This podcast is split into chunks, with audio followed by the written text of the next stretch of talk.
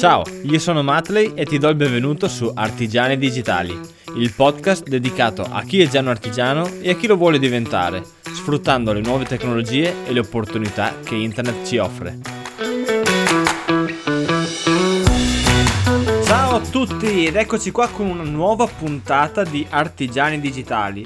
Ebbene sì, siamo ritornati, questa volta un po' in anticipo rispetto a quello che mi ero prefissato, però io non riesco a, a, a, rimanere nella pelle nel condividervi le nuove puntate che registro, di conseguenza man mano che me ne vengono fuori ve le pubblico. Allora, intanto parto subito con ringraziare tutti quelli che mi stanno taggando nelle stories su Instagram eh, mentre stanno ascoltando eh, Artigiani Digitali. Mi fa un sacco, un sacco piacere. Grazie infinite ragazzi. Eh, grazie a voi che mi contaggate sulle stories o sui post in cui mi fate vedere che state ascoltando Artigiani Digitali, ma grazie ancora di più a quelli che ra- lasciano una recensione, che me la scrivono via email oppure che la lasciano nelle piattaforme che lo permettono, ad esempio che io ricordi eh, per ora c'è iTunes che permette la, la recensione. Ad ogni modo, ragazzi, grazie infinite. E ovviamente, non per ultimi, ma non posso non ringraziare i Patreon che supportano questo e altri progetti. Grazie infinite. Partiamo subito con la puntata di oggi che secondo me è veramente una delle puntate top. Perché? perché ne stavo parlando anche tempo fa durante un meetup che abbiamo organizzato qui in Veneto. Il primo meetup era quello che serviva per dare il lancio. Tra un po' eh, usciranno i meetup in tutta Italia. Non preoccupatevi che eh, o ve ne ho già parlato o ve ne parlerò a brevissimo. Ad ogni modo, eh, ne stavo parlando con alcuni di voi eh, mentre era, stavamo facendo questo meetup e parlavamo proprio del come si fa un preventivo. Ebbene, io ho un po' di esperienza perché arrivo da, dalla falegnameria dei miei, in cui avevo anche quella mansione ogni tanto.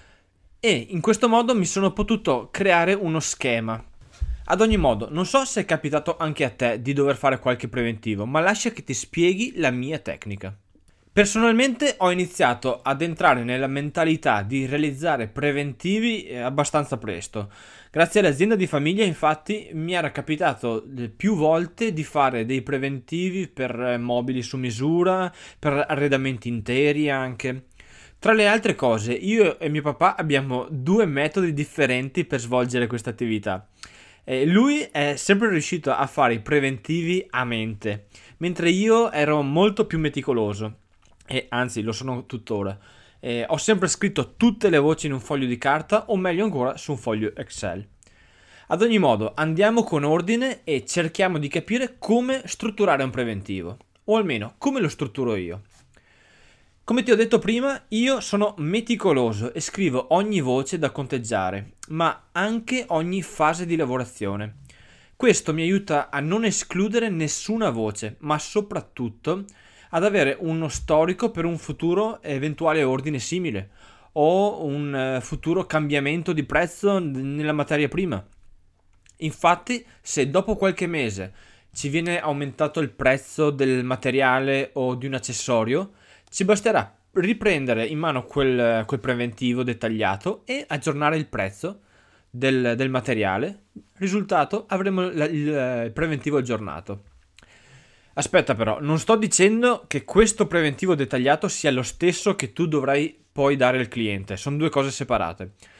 Questo sarà un preventivo dettagliato per te, che potrai utilizzare come base per altri preventivi di, di progetti simili, come ho detto prima anche come uno storico. Prima di andare avanti mi sento di darti un ulteriore suggerimento. Proprio perché questi preventivi possono variare nel tempo a causa di, a causa di aumenti di, di prezzi, eh, ti consiglio di scriverlo in un foglio Excel in modo tale da poterlo aggiornare mh, mm, molto facilmente. Excel lo sanno utilizzare tutti, è molto semplice. Se non usi Excel, utilizza un foglio di calcolo qualsiasi, ma fatti aiutare da questi strumenti. Per fare un preventivo dobbiamo ovviamente inserire tutte le voci di spesa e già qui inizierei nel dividerle in eh, almeno due categorie. Le spese fisse e le spese a progetto. Con le spese fisse intendo inserire tutte quelle spese mensili che eh, non variano di molto durante l'anno. Posso inserire le spese per l'energia elettrica, per un eventuale affitto o per dei servizi, come ad esempio l'hosting per il sito in cui vi pubblicizzate. Queste sono quindi spese da valutare nell'anno intero e poi dividerle per giornate lavorative. Se ad esempio ho speso un totale di 1000 euro in un anno di corrente elettrica, divido questo valore per tutti i giorni lavorativi e saprò quindi quanto mi costa mediamente al giorno. E non aver paura di gonfiare questo valore di una piccola percentuale. Ti può servire comunque a non conteggiarlo sotto costo, che sarebbe peggio. Successivamente dobbiamo mettere in conto il nostro tempo e il relativo costo. Qui solitamente si ha paura a darsi un prezzo e questo è un problema.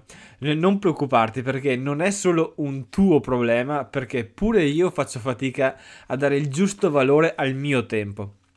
E un altro errore che fanno in molti è quello di darsi prima il valore corretto, ma però poi non conteggiare il tempo che perdono per andare a, ri- a reperire il materiale o per la progettazione dell'idea. Comunque sono tutti tempi che solitamente non vengono conteggiati, ma ahimè è, è tempo perso anche quello.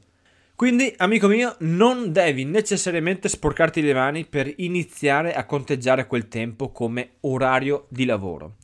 Restiamo ancora un po' nel conteggio delle spese e vediamo le altre voci che dobbiamo tenere in considerazione quando andiamo a fare un preventivo. Allora, ovvia- ovviamente eh, dobbiamo conteggiare anche le spese a progetto. Eh, le chiamo così perché variano da progetto a progetto e tra queste inserisco la materia prima, l'eventuale ferramenta o le parti elettroniche o il materiale comunque che servono esclusivamente per quel progetto. In merito al materiale, come ad esempio legno o metallo, per farti un esempio, eh, non dimenticare di conteggiare anche lo scarto. Eh, ad esempio, se acquisti un pannello di multistrato, che solitamente sono mh, 1200 x 2004 mm, e per eh, esempio ne utilizzi due terzi, ovviamente il pezzo restante ti risulterà come uno scarto perché non, non puoi replicare quel progetto o replicarne un altro. Per questo motivo devi conteggiare come spesa di materiale tutto il pannello. Se invece utilizzi un terzo del pannello, eh, puoi mettere in conto quella sola parte di materiale, con eventualmente una piccola aggiunta di un tot per cento come rimanenza o sfridi di lavorazione. Come vedi ci sono diverse voci da conteggiare quando si fa un preventivo e per questo ti consiglio di utilizzare Excel per tenere traccia e tutto è sotto controllo. Può sembrarti difficile all'inizio dover inserire tutte queste voci, ma una volta che avrai un foglio già pronto, potrai riutilizzarlo per progetti futuri e preventivi futuri. Quindi il, ehm, la fatica, diciamo, avviene solo all'inizio. Per completare le spese da conteggiare è corretto inserire anche una voce di manutenzione. Ti faccio un esempio che mi è successo recentemente. Ho attualmente due stampanti 3D e per un progetto che volevo realizzare mi servivano diverse stampe, quindi diversi pezzi. Ho quindi messo a lavoro tutte e due le stampanti, riscontrando però poi un guasto nella mia CR10S. Eh, tra l'altro, per fortuna che ne avevo due. Ho dovuto quindi mettermi a riparare quella stampante ed ovviamente è tempo e risorse che se ne vanno. Se fossi stato un artigiano digitale che realizzava quel progetto per qualcuno, avrei ovviamente dovuto conteggiare quel tempo eh, o a quel cliente o a qualcun altro, ma qualcuno dovevo pur conteggiarlo. Non si va però a far pesare questo guasto su un progetto unico, perché ovviamente la causa può essere un, ehm, chiamiamolo, un lento deterioramento dell'attrezzatura. Si va quindi ad inserire una voce di manutenzione straordinaria, anch'essa divisa per giorni lavorativi eh, mi spiego meglio. Allora, questi conti si fanno meglio con dell'esperienza, con diversi anni di lavoro, ma se si parte da zero si deve cominciare con una ipotesi. Conoscendo le macchine che ho nel mio laboratorio e sapendo quanto costano eh, i possibili pezzi da sostituire, faccio un conto unico eh, che in un anno ne sostituisco la metà e poi divido questo risultato per giorni lavorativi. Anche questa spesa, come quella energetica, sarà una spesa da conteggiare e eh, tra l'altro da conteggiare a giorni lavorativi, indipendentemente dal fatto che abbiamo o non abbiamo avuto guasti. Se durante l'anno poi eh, siamo fortunati e non abbiamo avuto guasti con le nostre attrezzature, potremmo valutare di abbassare questo valore o questa voce, ma solo in un secondo momento. Ora abbiamo quindi visto come conteggiare le varie spese per fare un preventivo, ma non è finita qui. Infatti c'è uno step successivo particolarmente indicato per gli artigiani digitali che creeranno oggetti propri da vendere e non oggetti su, eh, su commissione, quindi oggetti eh, che nascono dalle proprie idee. Sto parlando della percezione del valore e di come questa possa influire sul prezzo dell'oggetto che vuoi vendere. Per spiegarmi meglio ti faccio un esempio molto semplice. Seguimi. Prova ad immaginare di fronte a te due cellulari. Entrambi fanno telefonate e inviano messaggi. Tutti e due hanno una bellissima fotocamera e vanno su internet. Quello di destra costa 350 euro, mentre quello di sinistra ne costa 1150. Come vedi, descritti in questo modo, i telefoni sono praticamente uguali e l'unica differenza tra loro è il prezzo. Se però ti svelo che quello a destra è un telefono, supponiamo Huawei, mentre quello di sinistra è sempre per ipotesi, un iPhone, entra in gioco la percezione del valore. Tralasciando i dettagli più da nerd che differenziano questi telefoni e soffermatevi sulla percezione del valore che provate di fronte a due dispositivi così. Apple per raggiungere questo risultato ovviamente ha lavorato da sempre su diversi aspetti, primo su tutti l'estetica e l'esperienza utente. L'estetica o il design sono i primi a giocare un ruolo fondamentale sulla percezione del valore. Prova a toccare con mano eh, questi due oggetti, ad esempio, e ti accorgerai che uno è di plastica, mentre l'altro, a seconda del modello, è in vetro o in alluminio satinato. Quindi nel tuo progetto non sottovalutare questo aspetto perché è fondamentale per far aumentare la percezione di valore del tuo prodotto e di conseguenza il prezzo ma comunque poi ne parleremo ancora, ancora, ancora su questo aspetto nel, nelle fun- puntate future. Un ulteriore step per fare un preventivo è quello di andare a confrontarci con il mercato già esistente.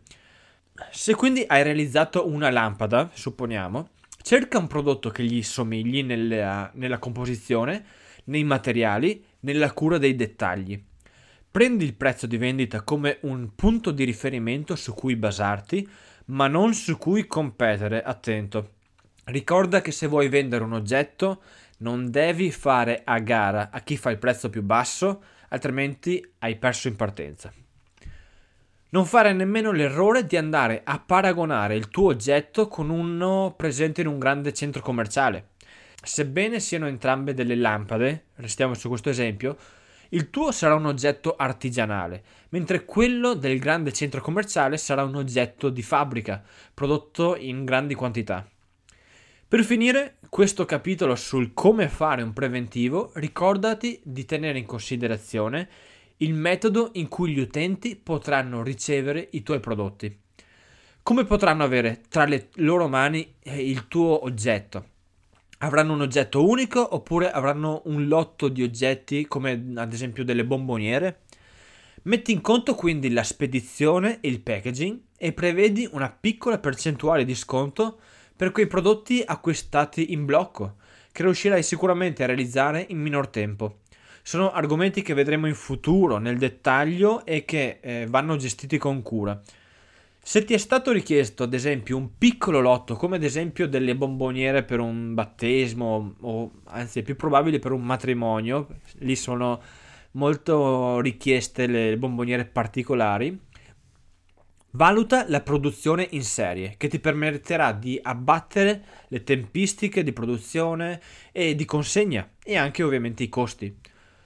Un oggetto singolo deve ovviamente costare di più in proporzione allo stesso oggetto ordinato in lotto. Ma non preoccuparti che anche su, sulla produzione in serie andremo a parlare nel dettaglio in una nuova puntata del podcast. Quando avrai completato tutta la tua analisi, sarai pronto a creare il preventivo finale da consegnare al cliente. Anche in questo caso mi sento di darti un consiglio. Renditi unico. Prova a trasmettere al cliente la sensazione di possedere già l'oggetto quando gli dirai il preventivo.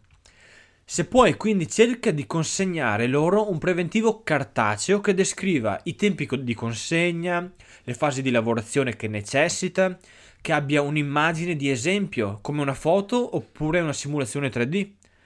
Cerca quindi di renderti unico anche in questo aspetto. Ad esempio, se sai utilizzare SketchUp, realizza un modello 3D del progetto che realizzerai. Questo primo modello ti aiuterà a capire quali fasi di lavorazione necessiterà il progetto. Quindi crea questo eh, preventivo con una bella immagine del modello 3D in copertina. Successivamente inserisci un piccolo elenco delle fasi di lavorazione necessarie che ti farà aumentare il valore percepito del prodotto, in quanto l'utente capirà quanto lavoro ci sia dietro alla realizzazione di quel manufatto. Inoltre, questo elenco delle fasi di lavorazione ti servirà anche per valutare una ipotetica data di consegna. Inoltre, questo elenco delle fasi di lavorazione ti servirà anche per eh, valutare una ipotetica data di consegna e ti servirà come tabella di marcia da seguire durante i giorni di produzione. Infine, dai una data di scadenza al preventivo che solitamente sono 30 giorni. Questo ti servirà per una questione, diciamo tra virgolette, di marketing in cui metterai una leggera fretta ai tuoi clienti, ma allo stesso tempo ti tutelerà dal vederti accettare un ordine magari dopo, che ne so, tre mesi, in cui c'è stato nel frattempo, ad esempio, un aumento della materia prima oppure del tuo lavoro. Dando una data di scadenza al preventivo, potrai quindi anche capire quanta mole di lavoro dovrai gestire nel futuro nel caso ti venisse accettato l'ordine, ma soprattutto nel caso tu riceva altre richieste da nuovi clienti. Ad ogni modo, questo eh, sistema per realizzare i preventivi ti sembrerà difficile po- probabilmente da realizzare all'inizio, ma non farti prendere paura. Una volta che sei organizzato, tutto il resto verrà semplice. Di conseguenza ti consiglio di partire con questo schema creati un eh, PDF di un preventivo standard e poi modificalo di, di volta in volta. Bene, anche questa puntata è terminata. Spero che ti possa essere utile, spero che potrai utilizzare questi miei suggerimenti per i tuoi prossimi ordini. Fammi sapere soprattutto se hai altri suggerimenti da darci eh, per fare dei preventivi che magari io non ho tenuto eh, in mente. Ricordo che al meetup, come vi dicevo prima, Marco con cui ci avevo parlato assieme mi diceva che per fare un preventivo ad occhio lui faceva moltiplicava per 3 il prezzo del materiale. Questo è, un, è, una tecnica che in alcuni casi utilizzava anche mio papà per realizzare dei, proto, dei no, prototipi, dei preventivi eh, veloci ma ragazzi non buttiamo via soldi, non sprechiamone, ma soprattutto non andiamo in perdita. Se eh, avete tutto un quadro sott'occhio, potrete poi avere anche un um, prospetto di crescita, altrimenti mm, sarete molto allo sbando, diciamo. Ragazzi, a me non resta che salutarvi. Io vi rinnovo sempre l'invito a taggarmi nelle stories che mi fa molto piacere condividere, eh, in cui mi fate vedere da dove state ascoltando il podcast. Se siete in, in viaggio, se siete eh, al lavoro, se state facendo qualche progetto interessante. Ringrazio quelli che lasceranno nuovamente eh, altri nuovi feedback eh, sul podcast, potete lasciarli su iTunes, ma potete anche scrivermeli sulle email che, che è artigianidigitali-matley.it. E ovviamente vi ricordo che se volete contribuire con il podcast, ma anche col canale YouTube e quindi tutti questi progetti, potete entrare a far parte della pagina Patreon. Come ormai più di 150 Patreon che siamo ora. In questo modo potrete tra l'altro anche partecipare al contest mensile eh, per vincere un premio eh, inerente all'artigianato digitale o comunque al fai da te. Tra l'altro questa, questo mese dovrebbe esserci il Trapano Crino Start se non ricordo male. Bene ragazzi, a me non resta che salutarvi, vi do appuntamento alla prossima puntata e a sabato con un nuovo video. Ragazzi miei, buona giornata!